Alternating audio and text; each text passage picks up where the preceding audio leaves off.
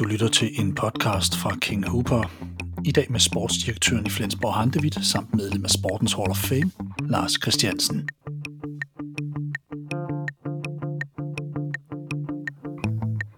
Lars Christiansen er ikke blot et håndbold men lige så høj grad et sportsligt ikon i Danmark. Med sine bedrifter på banen er han fortsat den eneste mandlige håndboldspiller i Hall of Fame, og han står fortsat for flest kampe og mål. Christiansen har karrieren igennem ønsket at udvikle sig mod den ypperste udgave af sig selv, men hvad tog han med sig fra den aktive karriere, da han en dag sagde ja til jobbet som sportsdirektør for en af verdens absolut største klubber, samt sit hjertebarn, Flensborg Handevidt.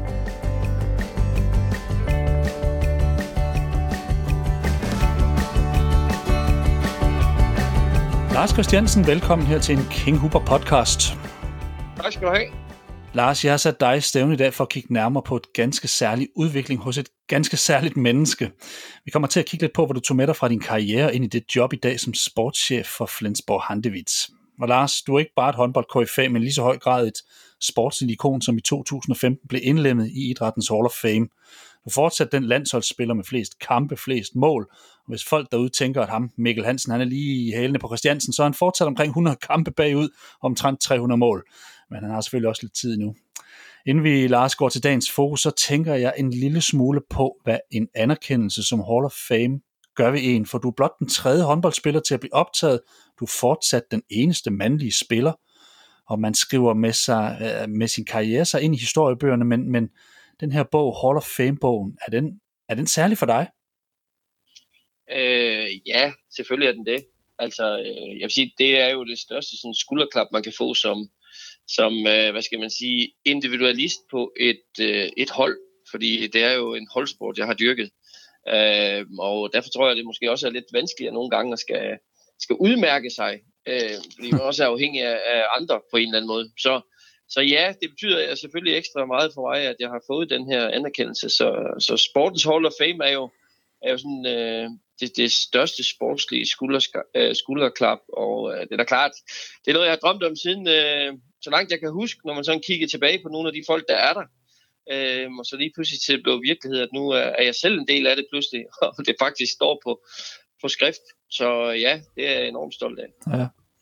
Hall of Fame, det er jo sådan hele den danske idrætshistorie indtil videre, er blot 37 navne optaget. Hvem mm. skal have et par anerkendende ord med for at være afgørende for, at Lars Christiansen endte som en af de største danske sportsnavne nogensinde?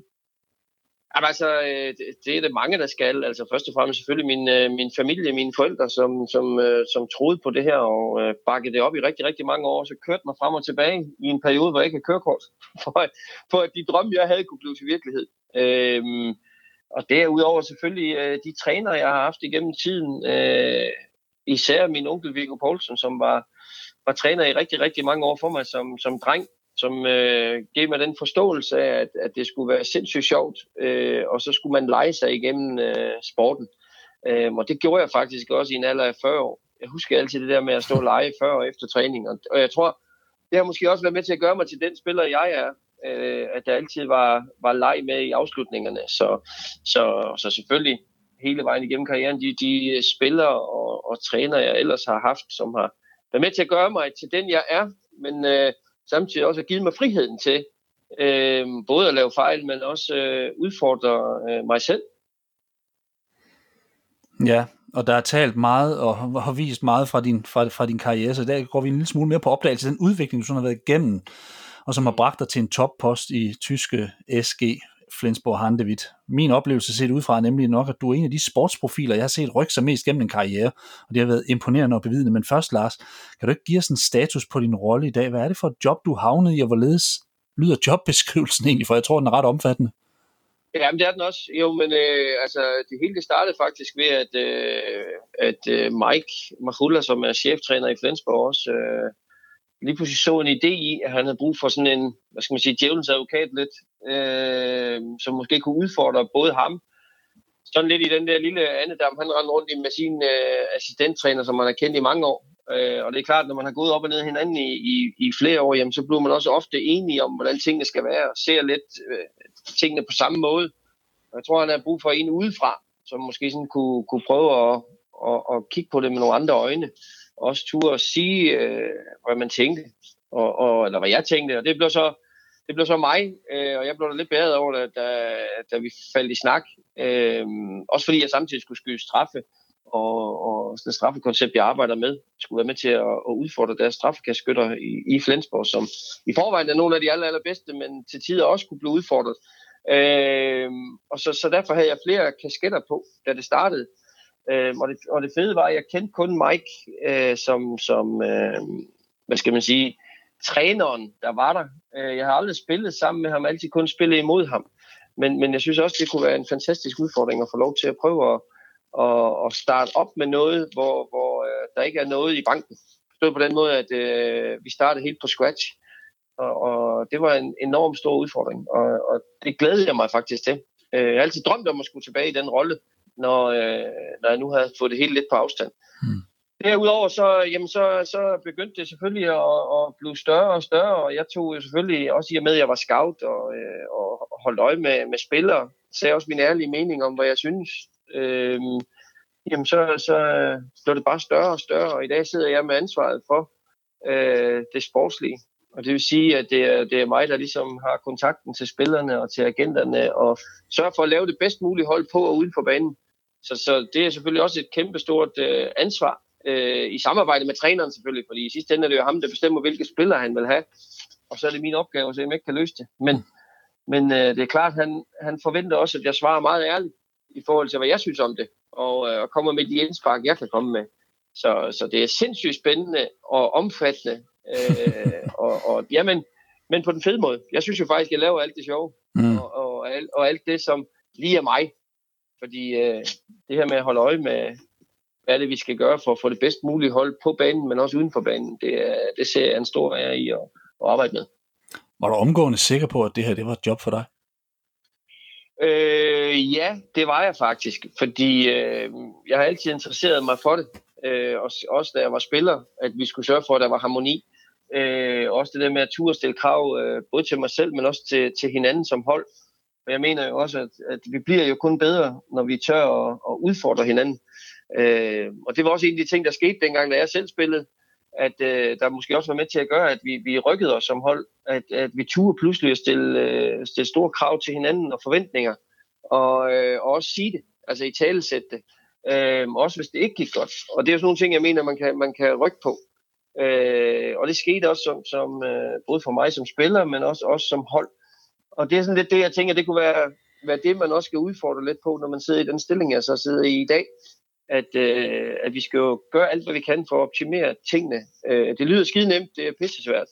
Men, men, men, men dybest set, så er vi der jo alle sammen af en grund, og det er jo at se, om vi ikke kan vinde og blive de bedste.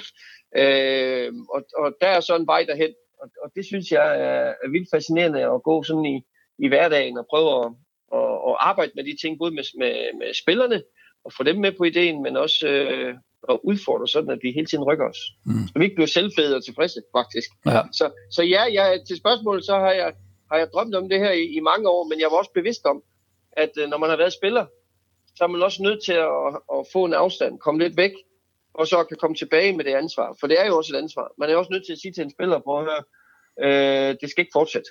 Øh, vi forlænger ikke din aftale og sådan noget. Ikke? Og, øh, og det er nok lidt sværere, tror jeg, når man øh, lige er gået fra spilleren over i den sportslige rolle. Ja. Øh, og derfor er jeg faktisk glad for, at jeg har været væk fra gamet i, i 10 år som aktiv. Det vil sige, at jeg har også fået den her tilpas afstand, der gør, at, at øh, jeg tror, der er en, ja, en anden respekt omkring det. Hvordan har du med at fortælle en spiller sådan noget? Fordi jeg ser dig jo som sådan en utrolig rar person, der egentlig ikke har lyst til at gøre nogen ked af det. Det virker som meget anti-Lars Christiansen at, at gøre sådan noget. Ja, men for det første, så det er jeg da glad for, at du ser det sådan, og, øh, og det, er, det er jeg også. Jeg er også sådan en, som, som, som gerne vil have, at der skal være god stemning omkring, og øh, jeg synes også, det er vigtigt, at, at der, der skal være harmoni, øh, og der er også bare beslutninger, som ikke er nemme. Men da jeg valgte at sige ja til jobbet, så var jeg også helt bevidst om, at det, det hører med. Øh, og det gjorde jeg også en, en, en dyd ud at forklare spillerne faktisk, så de også var helt med på, at det er jo aldrig nogen ond mening. Når, når tingene er, så er det fordi, at der skal ske noget andet. Og, og, og den ligger jo også øh, selvfølgelig hos trænerne og hos mig. Øhm, og, og helt ærligt, det har jeg ikke noget problem med.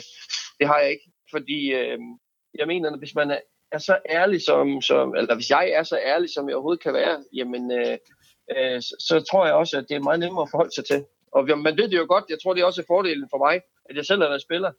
Så det vil sige, jeg ved jo godt, hvordan gamet er. Øh, og jeg har altid selv elsket den her åbenhed og, og, og det med at være direkte. Det er meget nemmere at forholde sig til, i stedet for at vi går og venter og trækker det ud, og så bliver det akavet. Altså det er meget, meget nemmere at være, gøre det på den, på den ordentlige og super måde. Mm. Øh, og, og det tror jeg, øh, det når man længst med. Øh, og det har været vigtigt for mig i hele den her, både i rekrutteringen af spillere, men også i forhold til den her snak, man skal have med spillerne, når vi nu enten skal noget andet, eller det kan jo også være spillerne, der kommer til os og siger, at vi skal noget andet.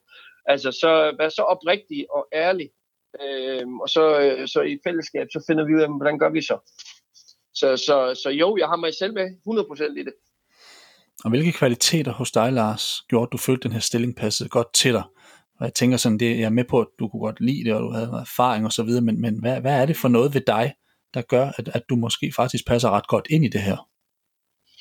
Øh, altså, nu, jeg kan selvfølgelig kun svare for mig selv jo, og det er jo også det, du spørger til. Altså, øh, jeg, jeg tror, jeg var så, øh, jeg var så tilpas øh, afslappet i det, og, og samtidig med havde fået en, en viden igennem mange år, hvordan, øh, hvordan jeg troede, at det ville være den bedste måde at gøre tingene på. Og så, så stå fast ved det. Øh, det der med at være tro mod sig selv. Og så øh, da jeg snakkede med, med Mike og vores klub, det er jo heller ikke nogen hemmelighed, fordi vores klub er jo i Flensborg også en klub, som gerne vil have indflydelse. Både som øh, geschæftsfører, som er den daglige leder, hvad skal man sige, øh, den administrerende direktør. Uh, han skal jo på et eller andet sted også finde ud af, at altså, det han skal fokusere på, det er forretningen. Så tager jeg mig af det andet. Øh, og, og det er jo lidt det, det er jo nemt nok at sige, men det er svært at udføre. Øh, fordi man alt, de har altid gjort alting på én gang. Og det er også det fede, der er ved sådan en klub, som der er i Tyskland, at, at dem, der sidder i bestyrelsen, har også en eller anden uh, indsigt og vil gerne blande sig. Ja. Men, men, men min udfordring var jo også at sige, prøv at høre, nu er det mig, der har ansvaret for det her. Og så skal I have tillid til det, og hvis jeg ikke er den rigtige, så skal jeg ikke være der. Men, men det er mig, der gør det. Og, og, og, og det var vigtigt også at få trumfet igennem, at det er sådan, det skal være. Øh, og så kan vi altid diskutere og snakke om ting efterfølgende, hvis det ikke kører, eller de uh, mener noget andet, så skal jeg nok forklare det. Men, men for mig, var det vigtigt, at hvordan, øh, hvordan øh, ting skulle gøres, øh, så jeg havde mig selv med, fordi ellers så var jeg ikke 100% øh, øh, ærlig i det, og, og mig selv, og det vil jeg ikke, øh, den situation vil jeg ikke stå i. Der var alt for meget at sætte på spil. Mm. Giver det mening for dig? Ja, fuldstændig. Ja, fuld, fuldstændig. Ja. Det er bare sådan, Lars, at nu, nu tænker jeg, at vi trækker et par, eller at vi i hvert fald træder et par skridt tilbage, fordi hele den her udvikling, og, og det, at du står med det her kæmpe ansvar i dag, det synes jeg er, det giver god mening. Og jeg tænker bare, hvordan det her ansvar lidt er opstået hos dig, fordi tidligere i din karriere, der så jeg da faktisk lidt, altså da jeg sådan begyndte at se håndbold, det, det var faktisk også før din tid med Kim K. Jacobsen og alle dem her i, i, i Kolding, øhm, der så jeg dig lidt som en, en, en splittet spiller. Jeg så der, ham fra Flensborg, og jeg så ham på landsholdet. Vi skal nok komme til at kæde tingene sammen med dit nuværende job senere. Men hvad var det egentlig, der sådan dengang fungerede så godt i Flensborg, men var lidt vanskeligere på landsholdet? Jamen altså, øh, det, det er en korte version, det er jo, at øh, i Flensborg, der havde jeg jo en, øh, en rolle, hvor i, at øh, det hele lå hos mig. Det vil sige, at jeg havde både træner, som sagde, prøv at Lars, du er klar nummer et her hos mig, og du spiller hele tiden. Øh, og du øh, får den her tillid i hver evig eneste kamp, for der er ikke nogen anden. Det vil sige, at man havde en spiller, i hvert fald i, i mange år, måske helt frem til Anders Eckert kom, hvor i at øh, der var klart, klart, klart nummer et og nummer to. Ikke? Så det vil sige, at det var nemmere for mig at lave fejl, for det var lidt ligegyldigt. Jeg vidste jo, jeg kunne godt brænde de fire første, jamen så, så fik jeg lov til at spille videre. Så scorede jeg måske på syv ud af syv i anden halvleg. Og så pludselig så var det en god kamp. Ikke? Og det vil sige, det, det åndede jeg og levede jeg jo for. Øh, og det gjorde også, at jeg var aldrig bange for at fejle. Mm. Så kan man sige, på, på landsholdet, hvor der tit er to spillere, der er lige gode eller tæt på, der er den her tolerance og, og ting, den er meget kortere, lignende er meget kortere, fordi hvis du brænder de første tre, jamen, så sidder der en derude, der er lige så god, som så kommer ind og spiller. Øh, og det vil sige, så får man ikke i den samme periode den samme frihed. Øh, og, det, og, og det er jo sådan, og det skal man jo også lære at dele med, og det var også øh, specielt for mig, det skal jeg ærligt sige, fordi jeg har været vant til, at, at, øh, at jeg bare kunne spille helt frit. Der var ikke noget at tænke over, og jeg vidste, at ligegyldigt hvad, så spillede jeg også næste kamp og næste kamp og startede ind. Og så pludselig kom der afsted med, med landsholdet, hvor, øh, hvor alle kiggede på, okay, Lars har 7-8 mål i snit i Bundesligaen. Det må han også have på landshold. Ja. Og virkeligheden er jo bare en anden. Øh, fordi det er koldt og kynisk nogle gange også. Altså hvis du ikke leverer, jamen, så er der bare en anden, der kommer til. du er også afhængig af en spiller, du, øh, der står ved siden af dig. Altså, mm. der, der er mange ting, der spiller ind, og det er ikke, det er ikke, for, det er ikke nogen undskyldning, det er bare for at sige, sådan er det, og det ser man jo tit, øh, at man spiller anderledes på sit klubhold. Jeg ved også, øh, jeg ved godt, det er noget af en sammenligning, ikke? men man jo. også tit efter Messi på, øh, på det argentinske landshold kontra Barcelona, og, øh, og det er jo, fordi der er en anden opmærksomhed, det er en anden spillestil, der er noget andet. Og, øh, og det skal man jo bare have respekt for. Det er jo ikke, det er jo ikke bare givet, at det hele er det samme. Fordi det er det ikke. Øh, og har jeg lært noget af det? Jeg er ekstremt meget, faktisk. Og øh, jeg, jeg synes, at det, det var fedt at, at prøve at navigere i og arbejde med. Men, men det var også til tider svært, fordi forventningerne var jo ikke mindre til mig på nogen måde. Øh, og folk, de kiggede jo altid bare også på, nå okay, nu har han så lavet fire mål på, på syv skud. Ej, det er sgu ikke, som det plejer at være. Ikke? Mm. Altså, der, der, det, det, ja. der er mange ting, der foregår rent mentalt faktisk. Øh, og, og jeg siger ikke, at, at træneren ikke har givet mig tillid, for det er ikke noget med det at gøre, også på landsholdet. Men der er bare kortere vej til spiller nummer to, der skal ind, hvis du ikke leverer Og mm. der, ja, det er den bedst, bedst mulige måde at forklare det på, tænker jeg. Og at du nævner Messi, er jeg rigtig glad for, for ham kommer vi faktisk ind på lidt senere i forhold til noget helt andet. Men, det, men det, den tager vi til en tid. ja, ja, det, ja, ja det, var, det er noget af en sammenligning, kan man Ja, det er det. Lad os nu bare tage den. Lad os nu bare, ja, lad os nu bare tage den. ja. Ulrik Vilbæk, han kommer til landsholdet i 2006, og jeg har sådan en fornemmelse af, at det forandrer en del for dig. Han finder ret hurtigt ud af, at der er noget på landsholdet, at hente noget uforløst, og han ser et eller andet særligt i dig. Det med at få og tage ansvar, det bliver ret hurtigt et tema. Hvad var det Ulrik, han gjorde helt konkret, Lars? Jamen, synes, det, jeg har jo kendt Ulrik i rigtig, rigtig mange år, før han blev landstræner, også fordi han havde trænet min kone dengang i Viborg, og, øh, og jeg havde jo enormt stor respekt for Ulrik. Jeg var rigtig glad for ham også. Jeg var også, også være ærlig at sige, at jeg, jeg vidste også, det kunne også blive en udfordring pludselig at blive herretræner. Men, men det han gjorde, det var jo, at han faktisk samlede nogle af os ældre spillere, som har været der længe, og sagde, hvad er det, der skal til for, at I kan levere på øverste niveau, og jeg kan være tryg, øh, både med jer, men også modsat vej, at, øh, at I er det ved, ved mig. Og det synes jeg er jo en meget god egenskab at, at, gøre det på den måde. Og der var en af de ting, Ulrik han sagde til mig også, det var, at han ville stadigvæk gerne bibeholde, at jeg skulle, øh, skulle spille, og jeg var vigtig for ham. Øh, men det er klart, at jeg skulle også have den her frihed på en eller anden måde. Øh, og han ville også give mig, han ville i hvert fald i lange perioder prøve at give mig det ansvar også, at jeg kunne få lov til at lave fejl og sådan noget. Og, og, og det gjorde han jo langt hen ad vejen også. Og det er klart, han har jo også været i et dilemma på et tidspunkt, fordi også han sikkert var med på det tidspunkt ikke, og øh, gjorde det bedre og bedre, og selvfølgelig skulle han også sættes i scene. Men, men jeg kan godt lide den der måde, øh, Ulrik var lidt mere rundt på. Han ligesom gav medansvar. Øh, og det gjorde jo også, at, at, at jeg fik sådan en, en genstart på en eller anden måde, hvor jeg synes, at det var, det var, sgu, det var fedt. Øh, og, og jeg greb, forsøgte også at gribe den chance, der var. Øh, så, så, så alt i alt, så var det små bitte ting, øh, som Ulrik i tale satte, og øh, det var ikke sådan, at han lavede en plan for mig. Øh, det var mig selv, der lavede planen for mig, men med hans øh, indspark, og samtidig også med hans, øh, hvad skal man sige, øh, forståelse for, at det er sådan, det bliver så. Øh, og, og, og det, har jeg, det har jeg stor respekt for, at når en leder gør sådan noget, det synes jeg også fortæller lidt, øh, at det er en moderne leder, der faktisk tænker øh, hele vejen rundt. Så, så han har haft stor betydning selvfølgelig. Da jeg interviewede Ulrik i en af de første podcasts, jeg lavede, der nævner han faktisk dig som hans absolute jeg tror, favoritprojekt. Altså, jeg synes altså virkelig, at, at du var en fed spiller at arbejde med, og han synes, han, han i høj grad lykkedes med noget her, og der skal også noget til for, altså den går begge veje, man, man skal jo ville det. Var det lidt af det her Flensborg Lars, han fik frem i det, eller var landsholdsrollen så anderledes, at I måtte, I måtte tænke nyt? Var det noget, der skulle graves altså, frem, eller skulle der noget helt, helt Nej, jeg vil ikke sige, at der skulle noget nyt. Øh, det der var, det var jo mere, at, at uh, Ulrik var jo heldigvis så smart, at han var jo helt bevidst om, at vi også snakkede om det, at at spille på et klubhold, hvor du har fuldstændig fri leg, og kan ja. gøre præcis, hvad du har lyst til, og få lov til at lave alle de fejl, du vil, du spiller alligevel. Den frihed er jo lidt sværere at give på et landshold. Man kan give den lidt i, i, i doser, faktisk. Og det var lidt det, vi sådan øh, var nødt til at i talesæt, og så også øh, gøre. Og så øh, kunne vi også få lov til at udfordre hinanden lidt, og det vil sige, at Ulla kunne også, finde, kunne også godt øh, have friheden til også at sige til mig, nu forventer jeg lige det der, der er, eller det der, der er i den her situation. Ikke? Øh, og, og, og have det sådan, så... Fordi man har jo altid en respekt for en landstræner, og det skal man jo også have. Men når alt kommer til alt, så er begge jo også, altså så er man der jo også af en grund, plus at det der hele målet, det er jo, at vi skal præstere også. Øh, og derfor skal man jo ikke være bange for, at man har en landstræner. Det er jo også en træner, ligesom alle andre.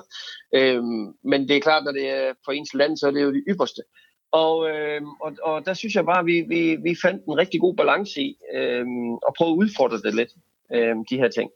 Øh, og det synes jeg faktisk også lykkedes rigtig, rigtig godt. Øh, man kan sige, at den første turnering, vi gik til dengang i Schweiz, det var jo ikke øh, verdens bedste. Øh, men stille og roligt, så blev det jo, altså jeg, jeg synes jo også selv, at det gik rigtig godt, både under VM i Tyskland, ikke, og, øh, og under EM i, i, øh, i Norge, og hvor vi vinder, og, og efterfølgende ind til, til aller, aller sidst, hvor jeg af en anden årsag er fuldstændig færdig, efter jeg fik sådan angst. Så det gør jo, at, at, øh, at hele vejen derhen, der synes jeg faktisk, at, at, at Ulrik og jeg måske også, med det projekt, vi har ligesom søsat lidt, også lykkes med. Rigtig ja. godt faktisk. Men nu sidder du selv i en stilling her, hvor man nogle gange kigger på en spiller, som det kan være en, der er lidt uforløst og sådan noget, men man er vel også nødt til nogle gange at beslutte sig for at have tillid. Ja, det tænker jeg var noget, Ulrik vel også gjorde, og det må vel noget, nu du kan genkende nu her, eller, eller hvordan har du det ja, med det? Ja. Jo, men jeg tror også, at Ulrik han bestemte sig selvfølgelig for det. Han sagde, at han vil også give mig den frihed her. Men, men, men vi aftalte også klart, at der er jo, du giver mig friheden, og jeg er med, men han sagde også, du får det ikke kun, fordi du er jo også god nok, det er også derfor, du er med. Og, øh, og du er, øh, sådan som jeg så det på det tidspunkt, også bedst, og derfor så spiller du selvfølgelig også. Men det er jo klart, som jeg sagde før, så er det jo, når du er på et landshold, hvor der er lidt flere spillere på den samme position, og der er kortere vej til den næste, jamen så er den her linje, den vil alt andet lige være lidt kortere. Og, øh, og det skal den jo nok også være, eller det skal den også være, ikke? Hvor man kan sige, øh, på klubhold er det bare anderledes. Øh, og han gav mig helt klart øh, længere snor, det gjorde han. Og det var da også det, der gjorde, at, at, at det blev forløst. Øh, for jeg gik jo i starten, kan jeg huske, på pisse irriteret over, hvorfor hvis jeg lige brændte de to første, så spillede jeg ikke mere.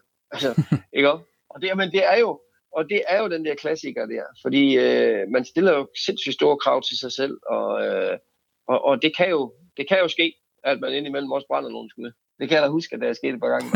men, men, det, men det korte og lange, det er jo, at vi, øh, vi på en eller anden måde skal finde en eller anden base for, hvor er det, vi begge to, nu siger både Ulrik og jeg, er bedst, og får det bedst ud af det.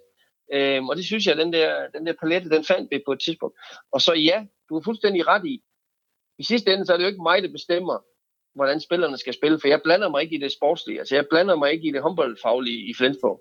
Det gør jeg ikke. Jeg gør det kun, hvis, hvis uh, træneren han siger, hvad tænker du om det her eller det her, så får han mit helt ærlige svar. Og, øh, og, øh, og så sidder vi selvfølgelig og snakker efter kampen, men det er jo ikke sådan, at jeg fortæller ham, hvad jeg synes, han skal gøre.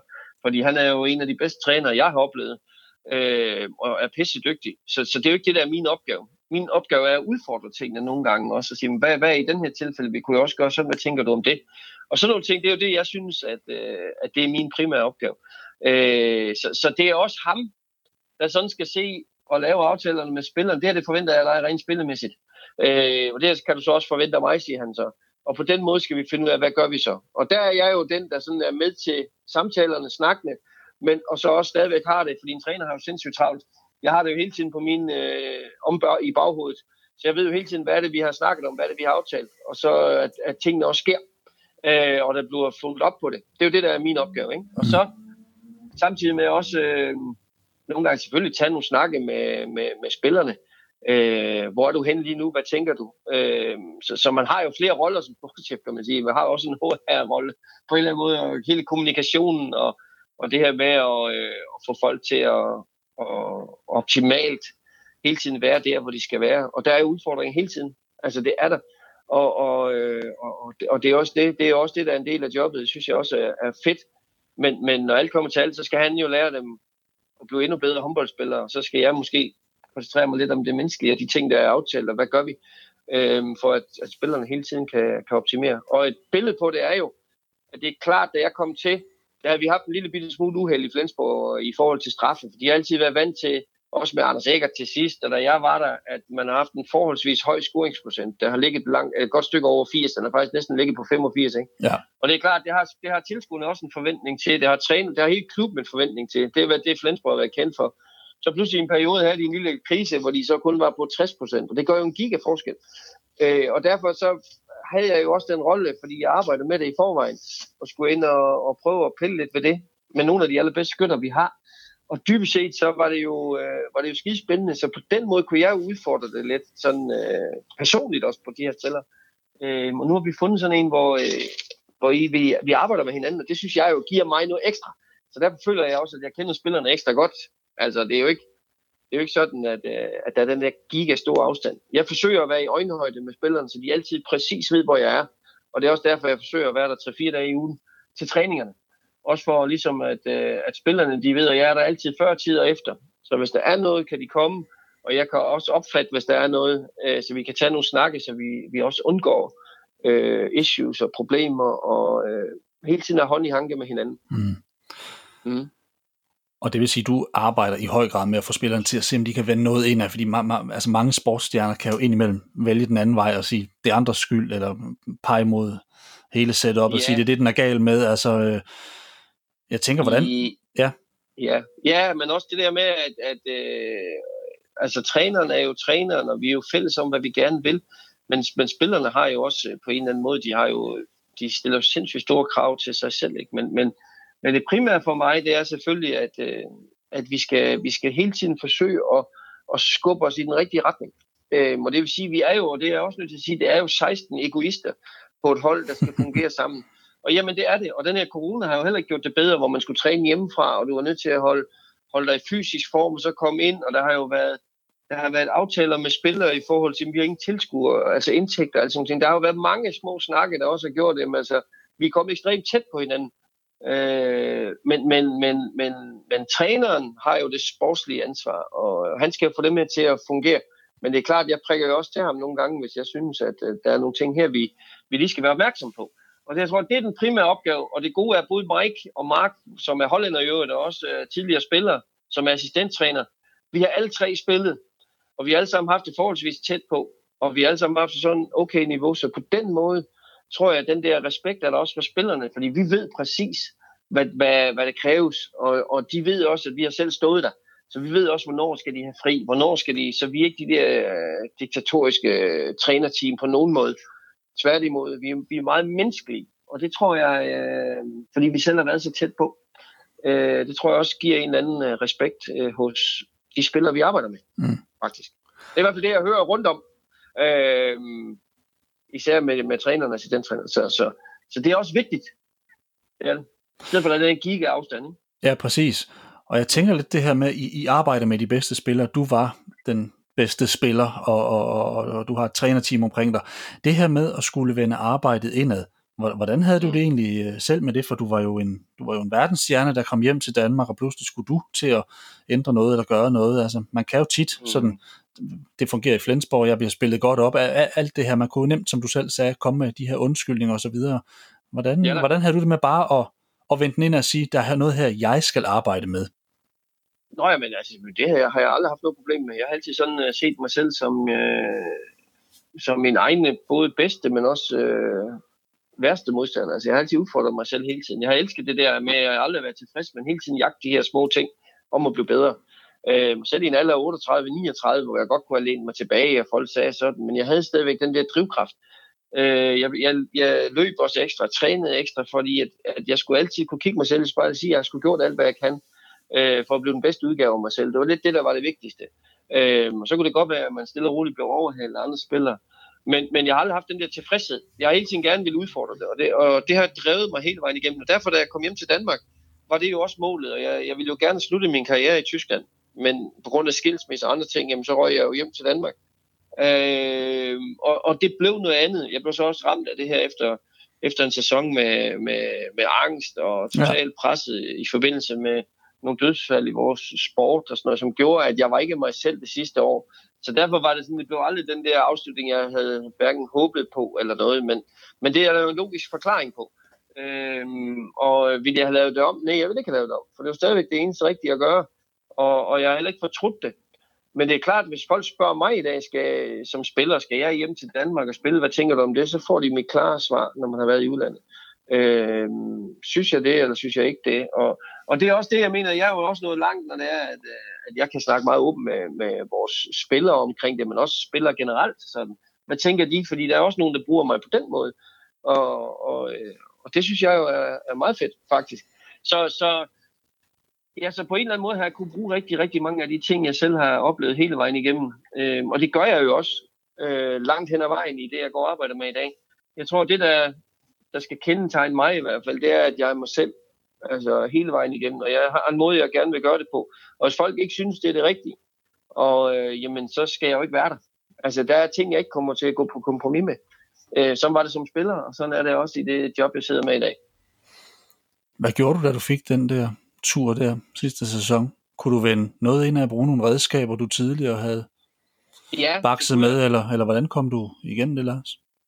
Altså jeg vil sige, en af de ting, jeg kunne bruge rigtig meget, det var jo det der med, at, at jeg vidste, at jeg havde et frirum, når jeg fik trænet og lavet fysisk aktivitet og sådan noget. Og det var ligesom det, jeg gjorde.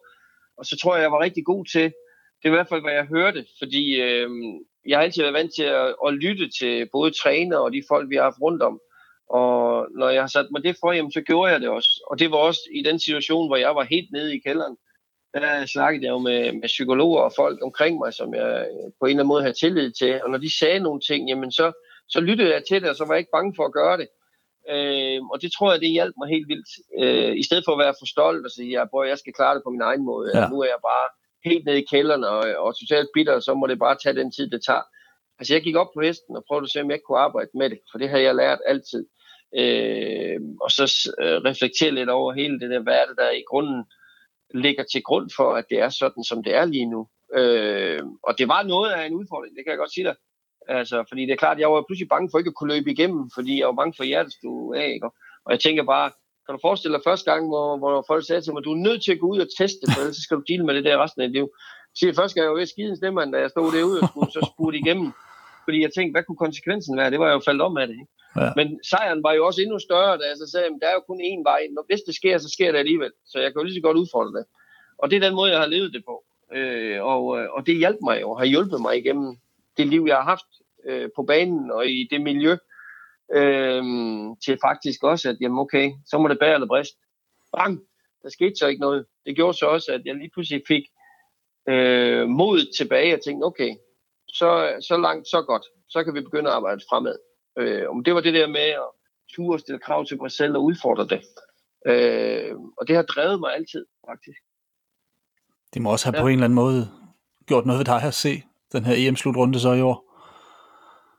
Med Christian Erik. Øh, med nå, Christian. Ja, for, ja, også fordi jeg, ved, jeg har jo mødt Christian og har snakket med ham, og, ja. og så, føler, så føler man jo på en eller anden måde også, at så kender vi hinanden. Øh, ja. Og så samtidig med, har jeg jo fulgt rigtig meget med i alt det her fodbold og hele den her ting, og så, så sker det der lige pludselig. Jeg kan sige at jeg sad i halvanden time, indtil der kom den der øh, nyhed ud, at han havde trukket vejret igen. Ja. Okay. Altså, der kunne jeg stort set ikke få luft, vel? Nej. Og, øh, og, og ja, det gjorde det og det har, det, det har helt sikkert påvirket. Men det, jeg har lært fra min tid, det er, at de ting, jeg kan gøre noget ved, som ligger hos mig, det er det, jeg kan fokusere på. De ting, der ligger hos andre. For jeg kørte også ind en gang imellem, og så læste jeg på en spids, eller vi har mistet en ung skuespillerinde med, øh, nu siger jeg livmorhalskraft, ikke? så kan man sige, en, som jeg ikke kendte. Hvordan fanden kan det påvirke mig? Det gjorde det. Jeg kunne ikke finde ud af at skille tingene ad. Men det er det, jeg har lært igennem øh, et langt forløb, at de ting, som har med mig at gøre, det er det, jeg skal fokusere på. De ting, der ikke har noget med mig at gøre, det kan ikke gøre noget ved alligevel. Øh, og det har hjulpet mig faktisk til at sige, at jeg kan godt få lidt afstand til, når nogle andre ting sker. Forsvinder det? Jeg tror aldrig, det forsvinder. Men jeg tror, det bliver, det bliver nemmere. Altså det bliver, hvad skal man sige, jeg har lært at acceptere, at det er en del af det. Og derfor det med Christian Eriksen var forfærdeligt. Og, øh, og heldigvis med et, et, øh, en god udgang efterfølgende. For det så sgu ikke godt ud, det må jeg sige. Og det påvirkede mig da. Men jo mere glad blev jeg også igen, da jeg så øh, fandt frem til og fandt ud af, at han var okay faktisk. Ikke? Det gjorde jo, at, øh, at jeg pludselig kunne få luft, og skuldrene faldt det ned, hvor de skulle ned. Ja. Så, så, så ja, jeg blev påvirket af det. Det gør jeg. Men, men, men øh, kan også lære at navigere i det. Ja. Ja. Men Lars, der hele den her proces, den ruller omkring det her med den her selvudvikling, og hvad det er, du skal lykkes med. Hvad er du egentlig du på det her tidspunkt som spiller føler bringer dig til en, en ny og bedre position? Ja, men altså, jeg, jeg vil sige, jeg har, jeg har altid følt, at jeg var en vigtig del af landet. Jeg har altid følt, at jeg havde et enormt stort ansvar. Ja. Jeg tror også altid, at jeg har taget det. Hvis du spørger andre, så tror jeg også, at jeg har taget det både uden for banen, men også på banen. Men, men det er klart, øh, her der fik jeg jo så ligesom blåstemningen af træneren også som ligesom også udad til sagde det, og indad til sagde, at vi har, det her det er det, vi skal arbejde med, og det, det i tale satte han også over for de andre. Det skal jo få sige sådan, det var jo ikke kun mig. Altså Ulrik havde det jo også med nogle andre, og det synes jeg jo er, er, er flot, det der med, at man giver noget medansvar og siger, hvordan kan jeg få fisken til et eller andet sted og svømme bedst? Og det er jo det, det drejede sig om, og det var Ulrik jo, det var jo ligesom det, han har sat sig, øh, sig for. Nu ved jeg godt, det kun er mig, vi snakker om, men det fortæller jo også, at han giver også plads til andre. Så derfor blev det også i tale sat på holdet. Det var ikke sådan, at det var sådan en hemmelig plan, Ulrik og jeg havde, øh, og de andre ikke vidste noget om det. Nej, nej. De vidste jo, at den plan var med mig, og den var også med, nu siger tre-fire andre.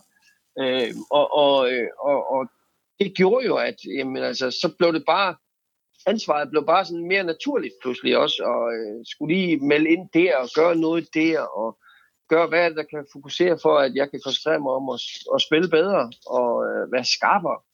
Øh, jamen, øh, så var det en naturlig del af, at, at det, det var, det blev bare sådan. Fordi jeg tog ansvaret, men jeg fik det jo også. Øh, og de andre var også klar over, at jeg havde det. Øh, så, så det navigerede jeg jo faktisk. Det virkede naturligt, faktisk. Ja. Det gjorde det. Det var bare fordi, at den store forskel var, at det var i talsat, og folk rundt om vidste det, og det var ligesom en ting, vi har arbejdet med. Øh, og derfor så, øh, så for mig var det vigtigt, at det blev så normalt som overhovedet muligt. Fordi jeg skulle jo ikke være, begynde at lave en anden opvarmning, end jeg plejede. Jeg skulle jo ikke begynde at gøre øh, ting anderledes, end jeg plejede. Altså jeg skulle bare jeg skulle bare mærke, at tilliden var der. Jeg skulle mærke, at der var et andet ansvar i forhold til, til nogle enkelte opgaver og sådan noget. Ikke? Og det, det var jo, men det var naturlige opgaver. Ja, det, det var det. Øh, det var bare fokusen, der var flyttet lidt. Ja. Og, øh, og, og det der med Ulrik faktisk sagde til mig, som træneren ikke har sagt tidligere, det var, prøv at du får også lov til at brænde, og så spiller du videre. Det har vi to en aftale om. Det gjorde jeg, bare den lille ting gjorde jeg på forhånd. Jamen, så kunne jeg jo spille lidt mere frit. Ikke? Øh, og det, det, det, var jo en af de, det var jo en af de øh, små ting, som var kæmpestore. Fordi den tillid, bare at have tillid, det er, det, bedste, den bedste træner, jeg nogensinde har haft i Flensborg. Det var Ken Harry Andersen, som, som kom til sig og sagde, Lars, jeg kan ikke lære dig noget. Men jeg kan frihed, give dig friheden til at arbejde med alle de ting, du vil. Prøv du spiller uanset hvad. Brænder du et straffe, to straffe, tre straffe, så skyder du også nogle fire, hvis du vil. Og hvis ikke, så bestemmer du, hvem der skal skyde. For jeg har fuld tillid til dig. Jeg kan ikke lære dig noget. Det æder med mig, der er noget af en Karl Blanche. Ja, hold op. Når man først, ja, men når man først får det ansvar, så kan jeg også love dig for, jeg stod der før træning, jeg stod der selvfølgelig under træning, men også efter træning og arbejdede med det. Fordi det skulle jo aldrig være sådan, det største nederlag for mig, det ville jo være, hvis han skulle trække det tilbage og sige, prøv, jeg kan ikke give dig det ansvar mere, fordi du har ikke levet op til det. Så derfor, det er jo også, det er jo begge veje, det skal man jo huske. Fordi hvis jeg ikke begyndte at arbejde med det og tog det seriøst og alvorligt, jamen så ville jeg jo miste det igen. Og det ville være det største nederlag, jeg kunne få. Mm. Og så var det jo også på landsholdet her. Han kunne jo, de tidligere træner, jeg har haft, kunne ikke sige det så tydeligt, fordi vi var så mange, men Ulrik i tale satte det bare på en anden måde. Og det gjorde jo, okay, så havde jeg det jo mere frit. Ja. Det er ja, måde, jeg kan forklare det på. Ja, og jeg tænker bare, Lars, det, har også været en anden sammenhæng. Altså, du kom fra et meget succesrigt Flensborg til et landshold, der virkelig hungrede efter ja. succes, og det hele kulminerer vel egentlig i bund og grund i 2008 med det her straffekast i sidste sekund mod tyskerne, som jo var favoritter ja, ja. Til, til titlen og, og, og EM. Øh, du har tidligere mm. udtalt, at presset det var enormt. Jeg vidste, at hvis jeg brændte det her, så ville vi komme i omkamp og måske ryge ud, og måske ende med at blive nummer 4. Og så havde det været typisk mm. Lars og typisk Danmark. Og jeg tænker, om ja. du egentlig i din landsholdskarriere har levet lidt med den her djævel på nakken. Jeg synes, det er så unfair nogle gange, at de her store spillere, som har så mange resultater med sig, og nu kommer vi til det, en Lionel Messi, som for mm. eksempel i mange år har været så fantastisk, har spillet så godt for Barcelona, og som mm. har haft det her, nu, nu vandt han så Copa America her, og har på en eller anden måde fået, fået noget ventil på, men, men der har været det her med det, og vi, vi har også set her i Danmark en Karoline Wozniacki, der har vundet, mm. jamen, hvad vandt hun, 30 WTA-titler, og så tog hun så endelig mm. den her til sidst, men som alligevel blev punket og kritiseret og så videre. Altså, mm. er det ikke lidt men, at leve med en djævel på nakken? Nej, og det er også faktisk også lidt uh, typisk dansk, vil jeg så sige nogle gange også. For ja, ja, ja. Skal lyde, at det der med, at uh, jantelov, vi skal ikke være for meget og stikke næsen for meget frem, men også det der, vi stiller stor, ekstremt store krav til vores spillere. Og, øh, og det kan jeg jo sige med ro i sindet i dag også. Altså, vi burde i Danmark også være bedre til at, at hylde vores helte. Forstået på den måde, at øh, nu tænkte jeg, eller bare et eksempel, Michael Laudrup, ikke? Altså, for kæft en fantastisk fodboldspiller. Hvor var han sindssygt god. Altså, de bukker og nejer jo stadigvæk i de lande, han kommer i, hvor han har gjort en forskel, ikke? Ja. Eller han har været i Brøndby som træner efter 14 dage, så var han jo bare ganske almindelig. Og det er lidt det, jeg ser sådan nogle gange. Nu skal man nu overdrive jeg det lidt. Men, men i, i Tyskland for eksempel, øh, jeg kan huske på, da jeg selv spillede, og, og nu ser, tager vi så bare nogle andre løftgrener, vi slander, som var i forbindelse med Køllen Final Four dernede. Ikke? De har ikke spillet i Bundesligaen i 10 år. De har ikke spillet i 10 år. Men da de kom ind i, i arenaen i Køln med 19.000 mennesker, så rejste folk sig stadigvæk op. 10 år efter. Ja. Det vil aldrig ske i Danmark. Og, øh, og man er der hurtigt til, når tingene ikke lige kører, og der er store forventninger, og hele tiden sådan noget der. Når man så har bevist og gjort, så er det ikke altid den der, jo, så vil jeg sige, så er de selvfølgelig også, så kan jeg sige, Michael Laudrup er selvfølgelig også i Sportens Hall of Fame, og han er jo kæmpestor. Men jeg synes jo godt, at vi kunne godt dyrke vores stjerner lidt større. Også den der igen med Karoline, ikke? Altså, hele tiden i stedet for at fokusere på alle de ting, der er skide gode, så tager man også nogle gange den ene ting, hun mangler. Jamen, ja. Men det, det koger man meget på, fordi vi, øh, jeg ved ikke, hvordan jeg skal forklare det. Det er bare sådan lidt, øh, det, det er lidt specielt. Jeg tror nogle gange som sportsmand eller kvinde, så er man også nødt til at lukke det væk. Og sige, at jeg skal fokusere på det, jeg ved, jeg er skide god til. Så må vi jo så se efterfølgende. Men, men, men, men, men, men det er en helt speciel snak, den her. Fordi vi hylder jo selvfølgelig også vores, vores øh, atleter, også nu kan se vores fodboldlandshold, med kæmpe fortjeneste, også får den anerkendelse, som jeg synes, de skal have. Fordi for et par år siden, der var der mange af spillerne, man ikke kunne identificere sig med. I dag, der er alle jo på fornavn med alle spillere. Ja. Og der må man også bare sige, at Kasper Julemand har gjort et fantastisk, fantastisk stykke arbejde, og sammen med Vikhorst i det her, selvfølgelig også Peter Møller, men også få spillerne til at købe ind på det, fordi de er jo vidderlige helt almindelige, og hvor er de nogle fede typer. Ikke? Og det har jo bare gjort, at nu føler vi alle sammen, at vi er på fornavn med dem. Nu kender vi dem. Helt ærligt, vi, accepterer, vi accepterer også, hvis de laver fejl i dag. Det har vi ikke gjort tidligere, fordi de, øh, der, havde været, der var andre ting, der var mere fokus på. Øh, og, og, øh, og det synes jeg jo er fedt, at vi, vi faktisk tør også at, at, at elske vores... Øh, det kan både være sportsfolk, og det kan, det kan være alt muligt andet, ligesom vi gør med vores kongefamilie. Jeg synes jo, det er fantastisk også, når man sidder og ser her den anden dag i forhold til Royal Run og sådan noget, ikke? Hvor, hvor vores kronprins og kronprinsesse og familie og sådan noget øh, er der, og de skulle til stede. Jeg synes, det er fantastisk, og det skal vi da fremelske. Og det, er, det kan godt nogle gange med nogen, som har gjort noget i rigtig, rigtig lang tid, så glemmer man det lidt. Og, øh, og jeg ved godt, der kommer også nye til, ja, men dem, som for eksempel er der, helt op i den klasse, nu tager jeg bare Laudrup igen som eksempel. Ja. Altså, de, de, de skal jo øh, udødeliggøres. Altså, det skal jo være altid. Det skal være noget, man snakker om hver gang. Altså, jeg ved jo stadigvæk, når Allan Simonsen han kommer til øh, Gladbach og sådan noget i dag. Ikke? Altså, folk rejser sig kraftigt stadigvæk op. og det er jo, jamen er det 30 år siden, det kan ikke gøre det. Vel, var det i 77, så det er jo længere siden. Det er 40 år. Det er jo, ja, det er sådan noget. Men 30 år 40 siden. Ja. Jamen, det, altså, jeg, jeg synes jo, det er imponerende. For øh, de gør det, når, øh, når Laudrup kommer ind i, øh, på Brøndby Stadion, eller i parken. Nej. Hvad, hvad, hvad er det ved os, Lars, tror du? der gør, at vi ikke rigtig har det i os, fordi jeg, jeg har sit siddet og tænkt på, altså man kan også kigge mod USA, de, de er jo mestre i det, de, de kan også være kvalme, ja, ja. de kan også være kvalmende, hvad nogle ting angår, men, ja, ja, men jeg har altid synes at de her trøjeceremonier i NBA for eksempel, hvor man ligesom øh, efter en endt karriere, så får man pensioneret det her nummer, man får den her trøje op og hænge til evig tid, og det er en meget, meget mm. storslået mm. ceremoni. Det er faktisk meget rørende. Man skulle tage at gå ind og, ja. og, og, og, og YouTube det på en Dirk Nowitzki eller Kobe Bryant, eller hvem man nu har lyst til. Jeg har set det. Ja. Så jeg kender det godt. Jeg synes, det er fantastisk. Og jeg tænker, hvis vi forsøgte det i Danmark, det vil nok falde lidt til jorden. Altså, hvad er det ved vores... Altså, kan du lure, hvad det er, vi, vi... Fordi den her podcast, den er, den er startet op på grund af det her. Fordi jeg faktisk gerne ja. ville det her, hvor vi skulle prøve at udødeliggøre, og ikke glemme, at Lars stadigvæk løber rundt ned i Flensborg og laver fede ting, eller at uh, Jens Jørgen Bertelsen stadig sidder nede i Esbjerg og var en fantastisk fodboldspiller, at Søren Lærby stadig ja. også, også eksisterer, de her ting, ikke? Altså, mm. hvad, hvad, men ja, hvordan kommer vi nærmere det her, tror du?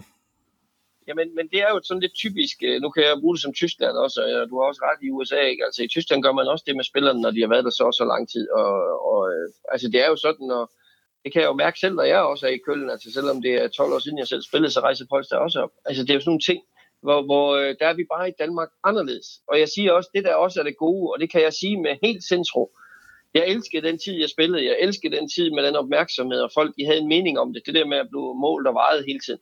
Men jeg synes også, det var dejligt den dag, jeg så var 40 år og var stoppet, at der faktisk også var en tid, hvor der kom nogle nye til, som overtog det her med at skulle skrive autografer, og nu var de de store spillere, og nu snakker man ikke Lars Christiansen, men man snakker øh, Mikkel Hansen, eller Magnus Landin, eller Emil Jacobs. Altså man snakker andre spillere. Ja. Det synes jeg jo er fedt. Det er også den udvikling, der skal være.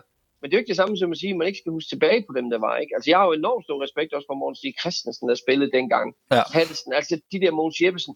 Altså, så blommer de, blomster de lige op en gang imellem, når de er i et land, hvor TV skal bruge noget og sådan noget. Men, men, men ellers så skal vi fremælse dem øh, mere, synes jeg, dem der har gjort øh, forskel. Men, men det er måske lidt atypisk dansk. Der lever vi mere i, øh, der lever vi mere i lige i øjeblikket, altså de ting. Og, og det er jo langt hen ad vejen også meget fedt. Ikke? Men er det ikke rigtigt, at ned foran campushalle, der hedder den Lars Christiansen Plads? Jo, jo, det gør den. Og, og du er jo ikke død. Øh, altså, det undrer nej, mig, fordi nej. i Danmark, der skal man jo dø, inden man for noget som helst. Man skal helst ikke nå at opleve den der hyldest. Nej, nej. Hall of Fame har så taget lidt livtag med det her, men uh, for eksempel sådan noget som en vej, altså nu ved jeg godt, at Morten Andersen har noget i struer omkring ja, ja. NFL og så videre, men, men, ellers så er det jo sådan lidt uh, en Kim Larsen, ja, ja. Vi, vi, vi kan blive ved, ikke? Altså man, man skal helst ja, ja. krasse af, inden man egentlig får den her hæder. Det, det, ja. Der er man vel anderledes i Tyskland, er man ikke? og meget. Tom Christensen har også sin egen vej i Ja, det ved jeg godt. Der er jo ting, øh, så, så det er jo sådan lidt, at uh, ja, der skal meget til, ekstremt meget til. Og et eller andet sted, så synes jeg også, at man, man, man skal også bevise noget, før at, uh, at, at man får en eller anden form for anerkendelse. Og, og, og, og ja, uh, i, i andre lande, der gør de det tidligere også, imens uh, de lever. Jeg synes jo stadig, det er ærgerligt, at uh, Ricardo han ikke fik den der hyldest, dengang han levede faktisk. Jamen, han blev ikke engang årets træner, da vi vandt EM nej, i fodbold. nej, men det er det, jeg mener. Det er jo, Ja, ja, så nu har jeg jo så set øh, filmen og har hørt historien og sådan noget. Altså, det er jo... Men alligevel, ja. det, er bare, det, det er bare for at sige, at vi er meget forskellige, har, og begge dele har jo også sin fordel. Øh, og, og, og jeg synes jo, vi skal, vi skal elske de helte, vi har, også i, øh, i længere tid. Og det var jo tilbage til det, du spurgte om helt i starten. Er jeg stolt af at være i Hall of Fame? Ja, det er jeg. Og det gør, er jo også en ting, som gør, at, at, øh, at det vil jo blive husket i rigtig, rigtig mange år. Og, øh, og, og, og gudskelov for det. Øh, og det er det også med andre store sportspersonligheder. Ikke? Øh, men, men i Tyskland, der gør, man det, der gør man det på en helt, helt anden måde. Øh, altså, der er de spillere, som har gjort en forskel i Flensborg, de, for mange, mange, mange år siden, de er stadigvæk altid velkomne, og der vil være en hyldest til dem, hver gang de er der. Ja. Øh, det, det er der, og, øh, og, og det gør man bare på en anden måde. Du ser jo også øh, folk sidde i, i, i øh, nu siger jeg bare, i Hamburg, og det er uanset det er fodbold, håndbold, basketball, ishockey, så sidder folk i spillertrøjer fra alle spillerne med under jakkesættet, ikke? eller så har de taget, så har de skjort slips ind under, men så har de så spillertrøjen på.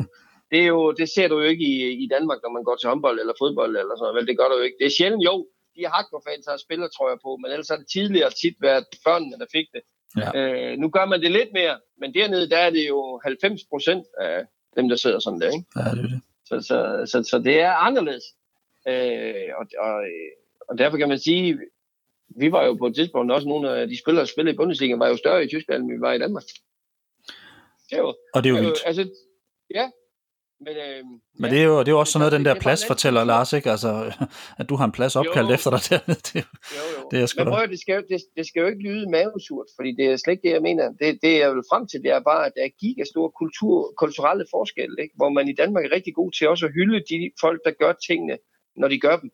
Øh, hvor man i Tyskland er rigtig god til at gøre det, når de gør det, men de gør det også efterfølgende og i længere tid. Og den, når man først er inde og arbejder den der respekt, jamen, så har man den for altid. Øh, og der, der er vi jo anderledes. Men det gode er selvfølgelig også, at her kommer også nye til, som på en eller anden måde så får, øh, får overtaget. Og gudskelov for det, fordi øh, det ville være forfærdeligt, hvis man altid skulle stå i skyggen af dem, der havde været. Ja. Øh, og, det, og det kan jeg tillade mig at sige, også fordi jeg sidder på den anden side.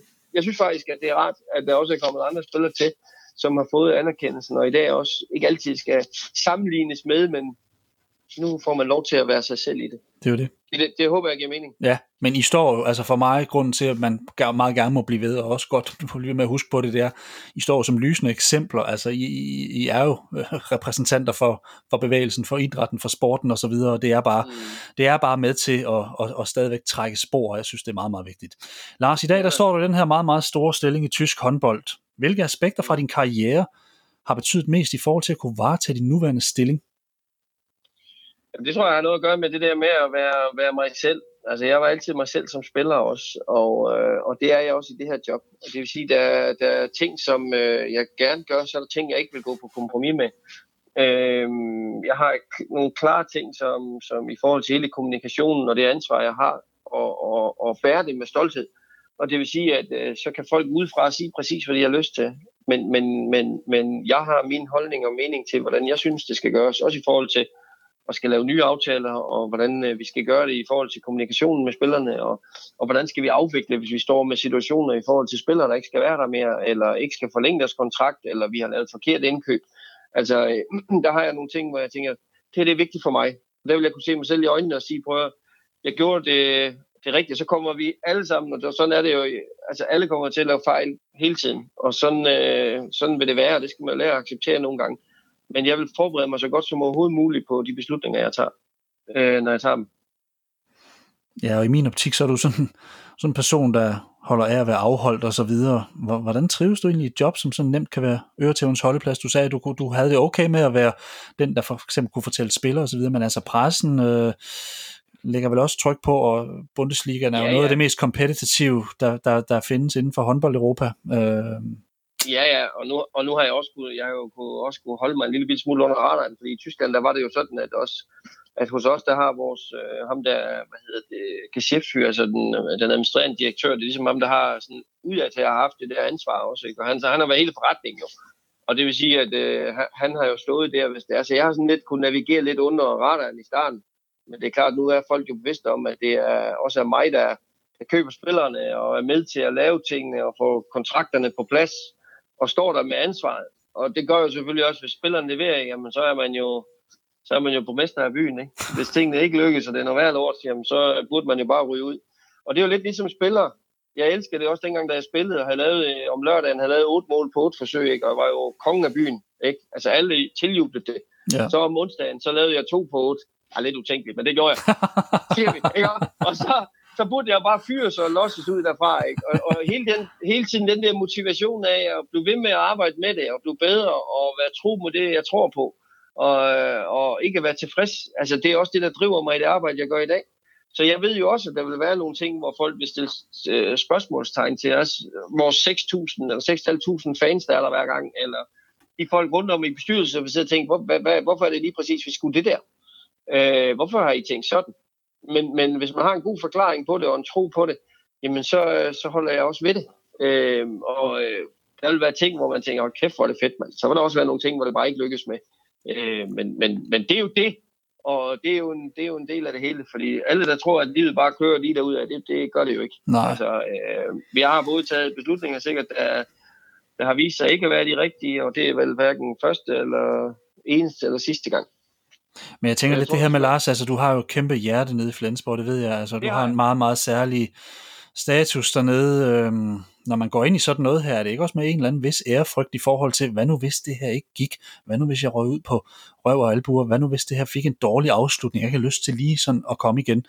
Øhm, er, det ikke også, altså, ja. er det ikke også ens hjerte, man bare placerer på rød på rouletten, og så altså, jeg ved godt, du har haft en fornemmelse af, at det her nok skulle gå og så videre, men, men det er jo også en, ja. det er vel også en, en, en stor ting, er det ikke?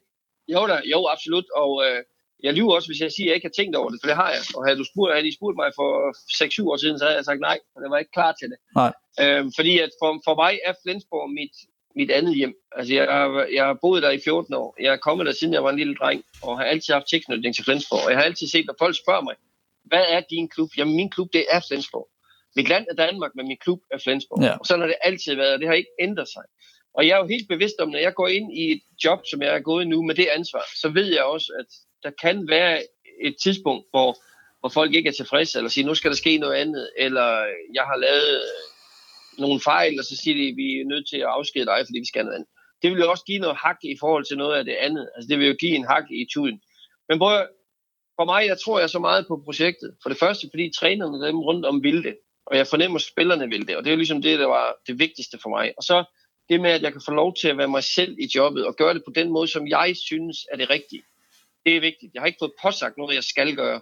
Og jeg har taget de kampe på forhånd, så jeg vidste, at det var mig, der skal stå på mål over for det, hvis det ikke lykkes. Øh, og det var ligesom det vigtigste øh, for mig. Og så tænker jeg, i alt det, man går ind i, og alt det, hvor der er, hvor der er noget på spil, og det er det jo her, der er tilfredsstillelsen også enormt stor, når det lykkes, og øh, klar konsekvensen også benhård, hvis det ikke lykkes. Øh, men det kan jeg godt lide at navigere i, og det er en af de ting, jeg har lært fra sporten, at netop det der med at spille gode kampe, spille dårlige kampe. Og, og her, her der kan du øh, selvfølgelig være med til at smadre dit eftermæl, men, men, men, men det har jeg tænkt igennem, inden jeg gik ind i det. Og derfor så er der de der ting, som jeg har sagt, hvor jeg ikke kommer til at gå på kompromis med. Og, øh, og så er jeg ligeglad med, om så øh, forretningen eller, eller bestyrelsen eller folk omkring siger, prøv, skal vi ikke lige ændre på det der, eller kan du ikke lige sådan, sådan nej, for så er det ikke mig. Så skal de finde den. Ja. Ja. Det er, den, det er den bedst mulige måde, jeg kan forklare det på, fordi jeg ved jo, der er noget på spil, når jeg gør det. Men det er også det, der driver mig. Fordi jeg tænker også, hvis jeg bare, hvis jeg nu var udødelig gjort dernede, og alle de ting, de var der, så kunne jeg jo lave alle de fejl, jeg ville, og så stadigvæk leve, men det kunne jeg jo ikke, altså i, i det. Men, men det vil jeg ikke have det godt med. Jeg kan jo godt lide den der lille presbold, der er, at jeg skal også levere. For hvis jeg, jamen, hvis jeg ikke leverer, så skal jeg også med rette ud, og øh, så skal man finde nogle andre, der skal gøre det. Øh, og derfor er det vigtigt, at tilliden hos træneren og, og dem rundt om, at de ting, vi gør, det er der faktisk en mening med, og at jeg så har mig selv 100% med. Det er det, der er det vigtigste for mig. Så, så jeg hver dag kan kigge mig selv i spejlet og sige, at jeg gjorde i hvert fald i den bedste overbevisning de ting, jeg kunne gøre i forhold til, at tingene kunne lykkes. Og øh, så kan man sige, så, så er jeg også villig til at, øh, at betale prisen, hvis det er, at det så ikke lykkes. Det er det. Vi har bare set i sportens verden så flere gange. Jeg, jeg har jo som Milan, helvede, som, som Milan-fan gået og holdt øje med Paolo Maldini i mange år, som virkelig også tog tilløb på, jeg ved ikke, nærmest står 10 ja. inden, han, inden han trådte ind der, og så ved jeg bare, at en, en, en klub som Bayern jo har nogle folk, som også bare, ja, der, der, er, der er virkelig meget eftermæle, og, og da jeg havde min podcast med, med Flemming Østergaard, der, der, der nåede jeg bare at have sådan en tanke i baghovedet, at lige præcis sådan en sag med en mand, der har været med ja, til at bygge det hele op, og Flemming er også bare en anden type end, end dig. Det, det vil nok fungere på en anden måde med dig, hvis du skulle. Men, men, men det her med, at man sådan på den måde får frataget både det ene og det andet, og æresmedlemskaber ja, ja. og så videre, altså, det er bare det her, den her tanke om, det kunne jo ende, det kunne jo ende ja, ja. grimt, Øh, og, og det ville selvfølgelig ødelægge noget, men, men den der presbal, den interesserer mig selvfølgelig rigtig meget. Jeg, det leder mig lidt frem til, til et af mine sidste spørgsmål her. Hvad, hvad, hvad er det bedste ved at være sportschef for, for, for så stor en klub som Flensborg? Jamen altså, øh, det er jo, at vi er har det presballen? en om at, jamen, presbolden er helt klart en af de ting, som er, betyder meget. Men det, det, det, der jeg synes, det er det fedeste, det er, at vi, øh, vi er ikke den klub i, i håndboldverdenen, der har mest økonomi. Vi, er, vi ligger rigtig godt med. Så vi har jo nogle ting, vi kan gøre, og så har vi nogle ting inden for nogle rammer, som er mulige. Øh, men vi har også samtidig med, har vi også, det har vi også gjort os fortjent til, det kan jeg også sige før min tid, gjort sig fortjent til, vi er et hold i toppen af verden. Og øh, på gode dage er vi top 3-4 stykker, øh, og vi skal altid medregnes både i at blive tyske mester, vinde pokalen og, og vinde Champions League. Altså det er de tre målsætninger, man har som klub. Det kan jeg så godt sige, det er ja. Og øh, det er klart, det skal man jo lære at navigere i, og det synes jeg jo er fedt. Så kan vi gøre alt, hvad vi kan for, for at lykkes med det. Men der er jo også, der er også andre, der er med i, i budet på de ting. Ikke? Men, men det vil sige, hele kombinationen af, at, at, at, at, at det er det, der er drømmen, det er det, der er målet, og det er det, vi skal. Øh, det kan jeg godt lide at arbejde med. Fordi øh, jeg vil have det svært med, hvis vi skulle være tilfredse med at blive nummer 8. Altså, så skulle de have fundet en anden vej, det kan jeg godt sige. øh, jeg vil være der, hvor jeg, hvor jeg kan brænde for, at vi skal gøre alt, hvad vi kan for at optimere de bitte, bitte små ting, der er. Øh, må se, om det ikke kan lykkes for, at vi kan komme derhen. Øh, så, så det er det, der driver mig helt klart, og det er det, jeg synes er det fedeste, at så sige, prøv at vi skal, vi skal forsøge at få nogle af de spillere, som vi ved, at de største klubber rent økonomisk vil have større chance for at få, hvis spilleren kun kigger på økonomien. Men for mig er det jo hele pakken, og det er jo tilbage til alt det, det drejer sig om. I Flensborg er du også med hjertet. Der er du der, fordi at det er en klub, som har nogle værdier, og som vi ikke går på kompromis med. Og, øh, og, og, og det kan også tiltale nogle spillere. Det kan det. Men det er klart, hvis du lige pludselig får tilbudt det dobbelt et andet sted i nogle af de klubber, som, som økonomisk er meget anderledes end os, jamen så, så, så, så kæmper du med noget andet. Og den udfordring synes jeg er fed. Og Lars, nu ved vi omkring det sportslige her, ikke også, hvad din mål er. Min sidste spørgsmål til dig er en lille smule, hvad håber du, det her job skal bringe dig på det personlige plan? Jamen, øh, med at når jeg forhåbentlig om 10 år eller længere stadigvæk kigger mig selv i spejlet og siger, prøv at høre, jeg gjorde det, som jeg sagde, jeg ville gøre. Det vil sige, at spillerne ved præcis, hvor de har mig. Dem omkring mig, som betyder noget, de ved præcis, hvor de har mig. Og øh, at, øh, at jeg er den, med den mission, jeg gik ind i det her job med, er stadigvæk det samme, som jeg ser, når jeg kigger i spejlet. At øh, der ikke er noget, at jeg er blevet blevet kommet på indflydelse af nogle andre, som pludselig har ændret på ting, som de synes, det er måden, det skal gøres på. At jeg har haft mig selv med hele vejen. Øh, både i måden at kommunikere på, og være på, og arbejde med de folk omkring mig på. Øh, at der er jeg, Lars. Hmm. Lad det være ordene. Lars, selvom du tøffer ja. rundt nede i Flensborg, så har vi ikke glemt dig. Og jeg tænker, at jeg skal ned og se en kamp snart. Tusind tak, fordi du ville være med. Det var en kæmpe fornøjelse. Og i lige måde, og tak for øh, tiden. Jeg synes, det var fedt. Husk, du kan finde artikler, blogs og podcasts på kinghuber.dk. For teknikken i dag stod Carsten Pedersen. Mit navn er Steffen Pedersen. Tak fordi du lyttede med.